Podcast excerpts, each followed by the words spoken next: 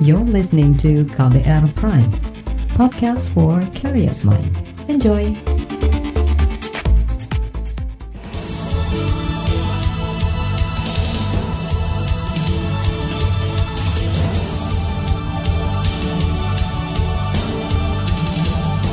Selamat pagi saudara, kembali kami menyapa Anda pagi hari ini dengan sejumlah informasi pilihan di Buletin Pagi edisi Jumat 26 Juni 2020. Saya Eka Juli. Dan saya Ardi Rosyadi, kami telah menyiapkan sejumlah informasi terkini di antaranya Jokowi beri waktu dua minggu bagi Jawa Timur tekan penyebaran COVID-19.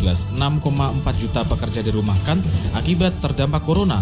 Liverpool kunci gelar juara Premier League 2019-2020. Dan inilah Buletin Pagi selengkapnya. Terbaru di Buletin Pagi. Presiden Joko Widodo memberi tenggat waktu dua minggu kepada pemerintah Provinsi Jawa Timur untuk menekan jumlah kasus positif COVID-19. Dalam dua pekan terakhir, terjadi peningkatan drastis karena kasus positif di wilayah Jawa Timur. Bahkan kini di Jawa Timur menggeser Jakarta sebagai provinsi dengan kasus positif terbanyak di Indonesia. Presiden Jokowi meminta Pemprov Jawa Timur dan kabupaten kota bekerja sama dan terintegrasi agar penanganan COVID-19 dilakukan secara masif terarah. Oleh sebab itu saya minta dalam waktu dua minggu ini pengendaliannya betul-betul kita lakukan bersama-sama dan terintegrasi dari semua unit organisasi yang kita miliki di sini. Baik itu di gugus tugas, baik itu di provinsi, baik itu di kota dan di kabupaten, seterusnya sampai ke rumah sakit, kampung, desa, semuanya ikut bersama-sama melakukan manajemen krisis. Presiden Jokowi juga menyinggung ada sekitar 70 persen warga Jawa Timur tidak menggunakan masker selama pandemi COVID-19. Jokowi meminta agar sosialisasi penggunaan masker dilakukan lebih gencar dengan menggandeng tokoh agama maupun tokoh masyarakat. Ia juga memerintahkan Menteri Kesehatan dan gugus tugas penanganan COVID-19 mendistribusikan masker sebanyak-banyaknya ke Jawa Timur. Sementara itu, Gubernur Jawa Timur Khofifah Indar Parawansa berjanji akan lebih mengoptimalkan gerakan kampung tangguh di seluruh daerah untuk mengurangi penyebaran COVID-19. Khofifah mengakui tingginya kasus positif virus corona di Jawa Timur karena rendahnya kepatuhan dan kesadaran masyarakat menjalankan protokol kesehatan. Khofifah mengatakan akan mengkoordinasikan 1.500 kampung tangguh untuk pemantauan dan pendisiplinan warga. Dengan kampung tangguh yang kami berharap bahwa kampung tangguh ini akan bisa menjadi bagian dari pertahanan kita di lini paling bawah. Tidak sekedar pada saat tidak sekedar untuk bisa mengantarkan new normal, tetapi ini menjadi penting untuk bisa membangun ketahanan dari lini yang paling bawah karena basisnya adalah RW. Hingga saat ini ada 10.000 lebih kasus positif virus corona di Jawa Timur. Jumlah terbanyak ada di kota Surabaya, disusul Kabupaten Situarjo dan Gresik. Saudara dalam dua pekan terakhir, jumlah kasus positif COVID-19 di Jawa Timur meningkat. Bahkan kini jumlah kasus positif di provinsi itu mencapai 10.000 orang lebih atau seperlima dari total kasus di Indonesia. Jawa Timur kini menjadi daerah dengan kasus positif terbanyak, mengalahkan DKI Jakarta. Juru bicara pemerintah untuk penanganan COVID-19 Ahmad Yuryanto mengatakan, kini total kasus positif COVID-19 di Indonesia sebanyak 50 ribu orang. Dari pemeriksaan ini kasus positif naik menjadi 1.178 sehingga totalnya adalah 50.187 orang. Kalau kita lihat sebarannya maka kita lihat di Provinsi Jawa Timur hari ini melaporkan 247 kasus baru. Juru bicara pemerintah untuk penanganan COVID-19 Ahmad Yuryanto menambahkan, selain Jawa Timur, ada sejumlah daerah yang juga mencatat tingkat penyebaran virus yang masih tinggi di antaranya DKI Jakarta, Sulawesi Selatan, Maluku Utara, dan Jawa Tengah. Lembaga Bantuan Hukum LBH Ansor Jawa Timur menilai keputusan pemerintah daerah menghentikan pembatasan sosial berskala besar dan dimulainya kenormalan baru membuat banyak warga Jawa Timur tidak disiplin menjalankan protokol kesehatan COVID-19.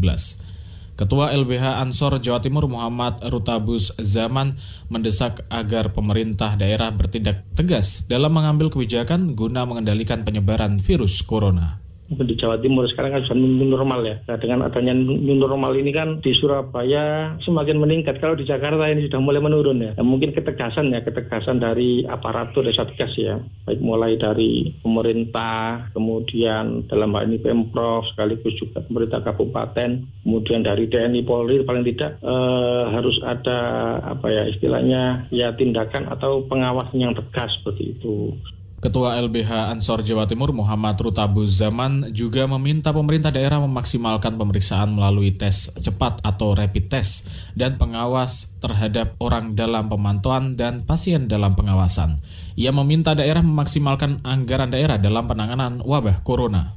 Sementara itu ahli epidemi dari Universitas Airlangga Surabaya, Laura Nafila Yamani mengatakan, Pemprov Jawa Timur agar lebih ketat mengawasi pergerakan masyarakat Laura mengatakan pengawasan perlu dilakukan untuk memastikan protokol kesehatan dijalankan dengan baik dan mencegah penularan COVID-19 secara masif zona merah ini kan misalkan disematkan ke satu lokasi, contohnya di Surabaya. Tetapi ini kan ada potensi ketika pergerakan masyarakat itu sampai keluar dari Surabaya. Ini ada potensi untuk penyebaran ke daerah-daerah yang lain di luar Surabaya. Ya bagaimana kemudian pemerintah ya tidak hanya di zona merah, tetapi pemerintah daerah yang masih menjadi zona hijau itu bisa melindungi atau mengawasi pergerakan masyarakat yang datang dari uh, zona merah. Ahli epidemi dari Universitas Airlangga Surabaya, Laura Nafila Yamani juga menduga peningkatan tambahan kasus COVID-19 secara ekstrim di Jawa Timur karena adanya tes kesehatan secara masif. Meski begitu, ia juga menyoroti perilaku masyarakat yang belum tertib menerapkan protokol kesehatan.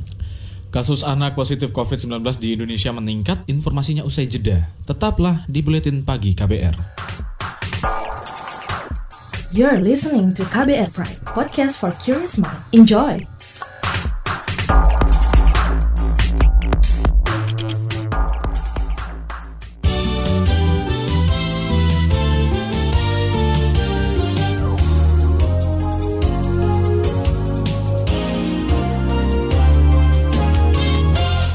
Anda sedang mendengarkan buletin pagi KBR.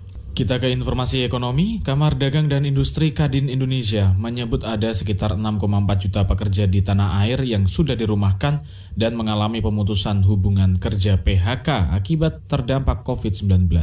Ketua Umum Kadin Rusan Ruslani mengatakan angka itu berbeda jauh dari data Kementerian Ketenagakerjaan yang mencatat angka dirumahkan dan PHK hanya sebesar 2,8 juta jiwa. Nah, dari kurang lebih yang di PHK itu hanya 10% yang dirumahkan itu 90%. Karena kalau PHK kan ada faktor harus bayar pesangon dan pada saat ini perusahaan tidak dalam kapasitas sanggup untuk membayar pesangon. Ketua Umum Kadin Rosan Ruslani merinci dari sektor transportasi atau organda ada sekitar 1,4 juta jiwa yang dirumahkan dan PHK. Kemudian dari Asosiasi Pertekstilan ada 2,1 juta jiwa, lalu perhotelan ada sekitar 430 ribu, bahkan kata dia ada lebih dari 2 ribu hotel yang melapor sudah gulung tikar. Ekonom dan bekas Menteri Keuangan Hatip Basri memperkirakan dampak nyata perekonomian akibat pandemi COVID-19 bakal terjadi awal tahun depan. Hal itu bisa terjadi jika kalangan usaha kecil menengah atau UKM sulit mengembangkan bisnisnya. Menurut Hatip Basri, kebijakan restrukturisasi kredit dari pemerintah hanya akan membantu sementara waktu real problem kita itu sayangnya baru muncul 2021. Kenapa? Karena sekarang yang UKM kreditnya bisa di restructure, bisa dikasih PLT macam-macam. Tapi itu setelah enam bulan itu akan tahu itu balik nggak, uangnya bisa jalan nggak bisnis. Kalau sekarang dia di restructure, dia bisa sama bank diperpanjang. Tapi nanti Maret itu nggak bisa diperpanjang lagi. Dia betul-betul harus bayar pada saat itulah real problemnya muncul. Akan muncul di bank, akan muncul di korporasi, Ekonom Hatip Basri juga menilai dengan kondisi saat ini, kebijakan penurunan suku bunga kredit tidak bisa sepenuhnya memperbaiki perekonomian. Menurutnya, permintaan kredit di bank diperkirakan juga akan menurun seiring menurunnya permintaan masyarakat. Ia menyarankan pemerintah memperluas sasaran bantuan sosial tidak hanya ke kalangan miskin, namun juga ke kalangan dengan pendapatan menengah ke bawah. Ikatan Dokter Anak Indonesia IDAI menyebut kasus positif COVID-19 terhadap anak jumlahnya terus meningkat. Dalam rapat dengar pendapat DPR Ketua IDAI Aman Pulungan mengatakan hampir setiap pekan ada laporan anak terkonfirmasi positif COVID-19. Sebagian besar kasus menyerang balita. Hampir setiap minggu beberapa hari sekali ini dari salah satu daerah yang cukup terpencil. Ini minggu lalu bayi 8 bulan, jam 23 masuk. Bayi selama ini memang sering sesak, ada asma, positif COVID dan kondisi pada saat sampai di tempat rumah sakit rujukan. Ini memang kita lihat bahwa keadaannya ini dia anemi dengan infeksi yang lama, betul sesuai dengan bronkopneumonia. Ini di rapid sebelum uh, pada saat awal dan harusnya memang ini di PCR. Ketua Ikatan Dokter Anak Indonesia Aman Pulungan mengatakan lembaganya tidak merekomendasikan pemerintah membuka sekolah maupun pesantren dalam waktu dekat. Pasalnya hingga Juni ini setidaknya ada lebih dari 3.000 anak berstatus pasien dalam pengawasan atau PDP, sedangkan jumlah anak terkonfirmasi positif COVID-19 mencapai 500 lebih. Lebih dari 20 anak meninggal akibat virus ini. Saudara mayoritas masyarakat setuju ada pelonggaran aktivitas meski kasus kasus COVID-19 belum menurun. Sikap itu terlihat dari hasil survei yang dilakukan Saiful Mujani Research and Consulting atau SMRC pada rentang pertengahan Juni. Direktur Komunikasi SMRC Adi Armando mengatakan, desakan adanya pelonggaran terjadi karena banyak masyarakat pekerja sektor informal terkena dampak pembatasan saat pandemi COVID-19. Pemerintah sudah memulai kebijakan untuk melonggarkan aturan bekerja di luar rumah. Anda setuju dengan itu? 92% mengatakan setuju dengan kebijakan melonggarkan aturan bekerja di luar rumah. Ini menunjukkan orang memang sangat menuntut agar mendukung agar oke okay, kita mulai bekerja di luar rumah dengan protokol kesehatan. 92%, hanya 7% yang tidak setuju. Direktur Komunikasi Lembaga Survei SMRC, Ade Armando juga menambahkan, Mayoritas masyarakat, sekitar 80 persen, juga menghendaki pemerintah menerapkan kebijakan kenormalan baru saat ini. Namun hasil survei juga menunjukkan mayoritas masyarakat, sekitar 71 persen responden, menganggap kondisi perekonomian rumah tangga di masa pandemi ini makin buruk. Survei dilakukan terhadap hampir 2.000 orang. Beralih ke informasi lain, Lembaga Ombudsman RI menyimpulkan kepatuhan lembaga kepolisian dalam pemenuhan administratif dokumen penyidikan kasus masih rendah. Hal itu disampaikan Ombudsman melalui survei kepatuhan hukum 2019 terhadap institusi penegak hukum di 11 provinsi di Indonesia. Berikut pernyataan anggota Ombudsman RI Adrianus Meliala. Tapi tidak demikian halnya terkait dengan pemenuhan. Jadi walaupun sudah ada, begitu kami cek namanya, nomornya, tanggalnya, apalagi itu ya, orang-orang yang terlibat itu, itu lalu kemudian ternyata ternyata belum belum memenuhi syarat, eh, belum belum ideal, belum benar. Yang paling tidak benar ada di kepolisian, penyidikan, 30% kepatuhannya, Anggota Ombudsman RI Adrianus Meliala mengatakan sebenarnya instansi penegak hukum sudah cukup patuh dalam memenuhi administrasi dokumen. Namun dokumennya banyak tidak memenuhi syarat, terutama dokumen penyidikan kasus di kepolisian. Kita beralih ke berita olahraga. Liverpool mengunci gelar juara Liga Inggris 2019-2020. Kepastian itu diperoleh menyusul kekalahan Manchester City dengan Chelsea City tumbang 1-2 dari Chelsea pada pekan ke-31 Premier League Jumat dini hari tadi. Liverpool menjadi juara Liga Inggris dengan keunggulan 23 poin atas The Citizens dengan menyisakan 7 pertandingan lagi. Titel Liga ini menjadi yang pertama buat Liverpool dalam 30 tahun belakangan. Sebelumnya, klub asal Merseyside tersebut terakhir kali merajai Liga Inggris pada 1990. Laporan khas KBR tentang siasat bakal calon kepala daerah jaring pemilih di tengah pandemi akan hadir usai jeda. Tetaplah di Buletin Pagi KBR. You're listening to KBR Pride, podcast for curious mind. Enjoy!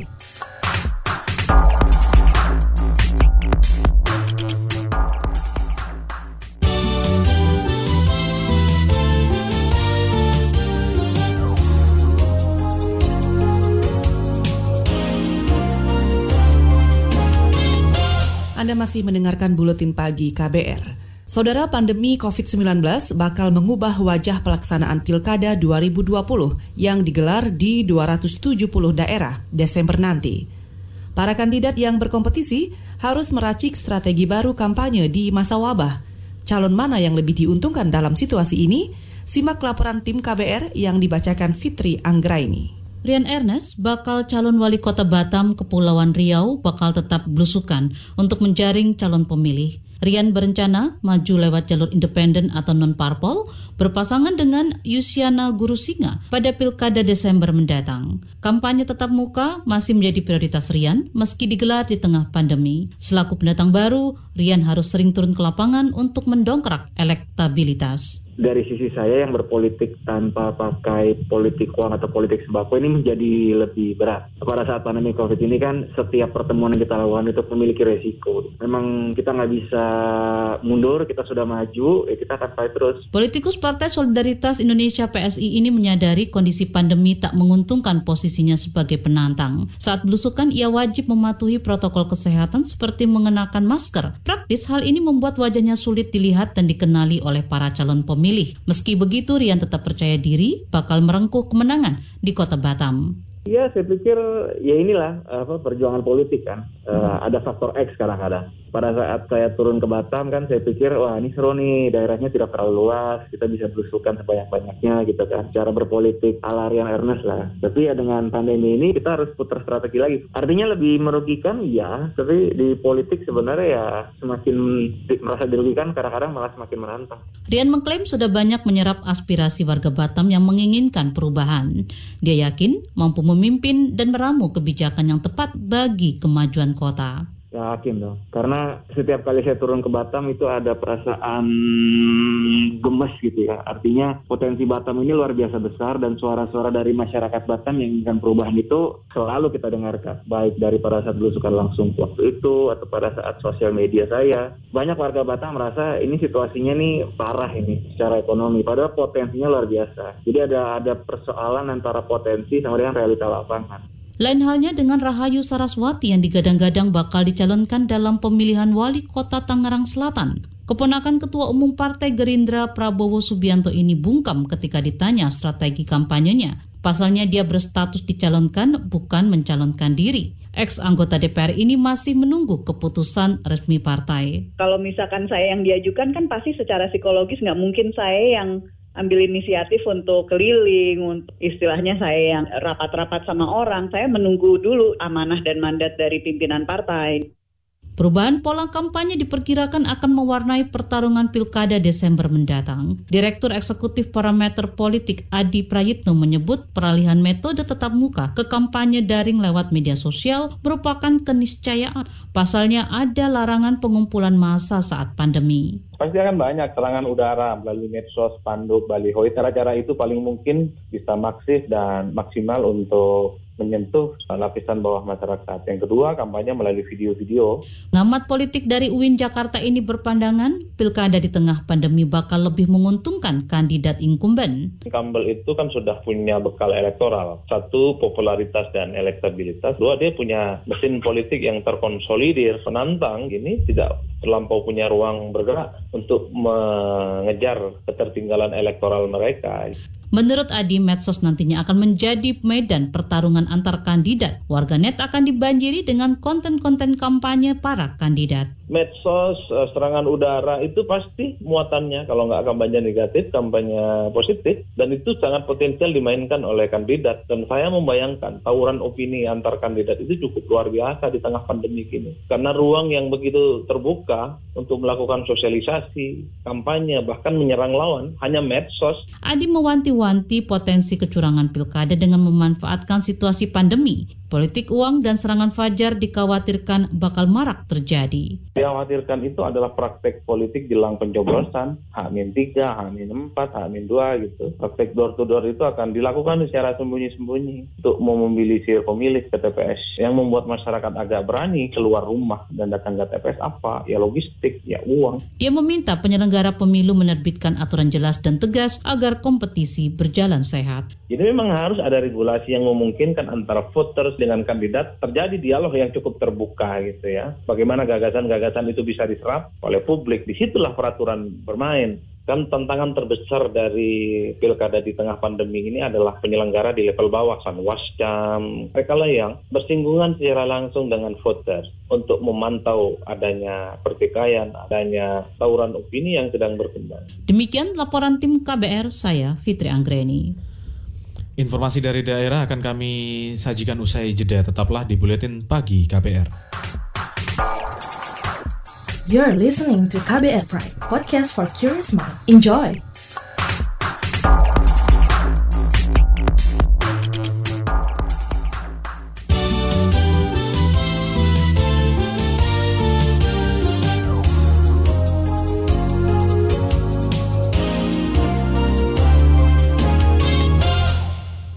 Masyarakat di Aceh Utara memutuskan mengambil langkah sendiri dengan mengevakuasi pengungsi etnis Rohingya dari perairan ke darat. Kapolres Kota Lok Semawe Aceh, Eko Hartanto menyebut warga mengambil sikap sendiri karena kecewa dengan sikap pemerintah daerah yang membiarkan pengungsi Rohingya terkatung-katung di laut. Para nelayan memaksa menggunakan perahu mereka menarik puluhan imigran Rohingya ke tepi pantai Lancok di Aceh Utara kan kami sudah kasih pemahaman. Kita memang benar kita kemanusiaan. Kita kan sudah juga drop logistik sama beberapa fasilitas kesehatan. Kita drop ke situ kan? Kita mm -hmm. juga yang memiliki lah rasa kemanusiaan tentunya ya. Tetap mm -hmm. kita awasi. Dari masyarakat sudah berubah pikiran. Semalam juga rame-rame dia ke situ kan? Mm -hmm. sekarang minta ditarik-tarik lagi. Ya sudah nggak apa-apa. Daripada kita konflik dengan masyarakat ya kita amankan dulu sementara di situ. Ya koordinasi sama Pemda dicarikan tempat dulu Kapolres Lok Semawe Eko Hartanto juga menambahkan seluruh pengungsi Rohingya diperiksa kesehatan termasuk tes COVID-19. Selanjutnya, mereka akan ditempatkan di penampungan sementara Pondok Rumbia Wisata Bahari Pantai Lancok. Para pengungsi Rohingya itu sebelumnya terkatung-katung di perairan Aceh Utara selama dua pekan karena kapal mereka rusak. Sementara itu, Lembaga Amnesty Internasional Indonesia mendesak pemerintah pusat dan daerah Aceh mengizinkan hampir 100 pengungsi etnis Rohingya untuk mendarat di daratan Aceh. Dalam pernyataan sikap Amnesty Internasional yang diterima KBR, mereka mendesak agar pemerintah daerah maupun aparat tidak menggunakan wabah COVID-19 sebagai dalih mendorong para pengungsi kembali ke laut. Amnesty juga mendorong pemerintah menjamin kebutuhan dasar para pengungsi. Sementara itu, LSM Hak Asasi Manusia Kontras Aceh menyayangkan sikap Komandan Korem Lila Wangsa Sumi Rating Baskoro yang akan melepas kembali pengungsi ke laut. Langkah itu dinilai bisa membahayakan keselamatan pengungsi. Kontras Aceh meminta pemerintah dan aparat mengacu peraturan Presiden tahun 2016 tentang penanganan pengungsi dari luar negeri dalam upaya menyelamatkan para pengungsi Rohingya di Aceh. Dari Aceh kita ke Jawa Tengah, pemerintah kota Solo melakukan uji coba penggunaan radio anak untuk menyebarkan materi pelajaran sekolah selama masa pandemi COVID-19. Pekan ini pemerintah kota Solo menyosialisasikan rencana penggunaan siaran radio anak itu kepada kepala sekolah tingkat SD dan SMP di sana.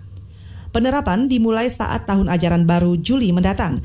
Lebih dari 90 ribu siswa di Solo belajar di rumah lebih dari tiga bulan karena pandemi. Selain menggunakan aplikasi media sosial, mereka mendapatkan materi pelajaran sekolah dari TVRI sesuai aturan pemerintah. Informasi dari Jawa Tengah menutup jumpa kita di Buletin Pagi hari ini. Pantau juga informasi terbaru melalui kabar baru, melalui website kbr.id, Twitter kami, at berita KBR, serta podcast melalui kbr prime.id. Akhirnya, saya Ardi dan saya Eka Juli, kami undur diri. Salam. Salam.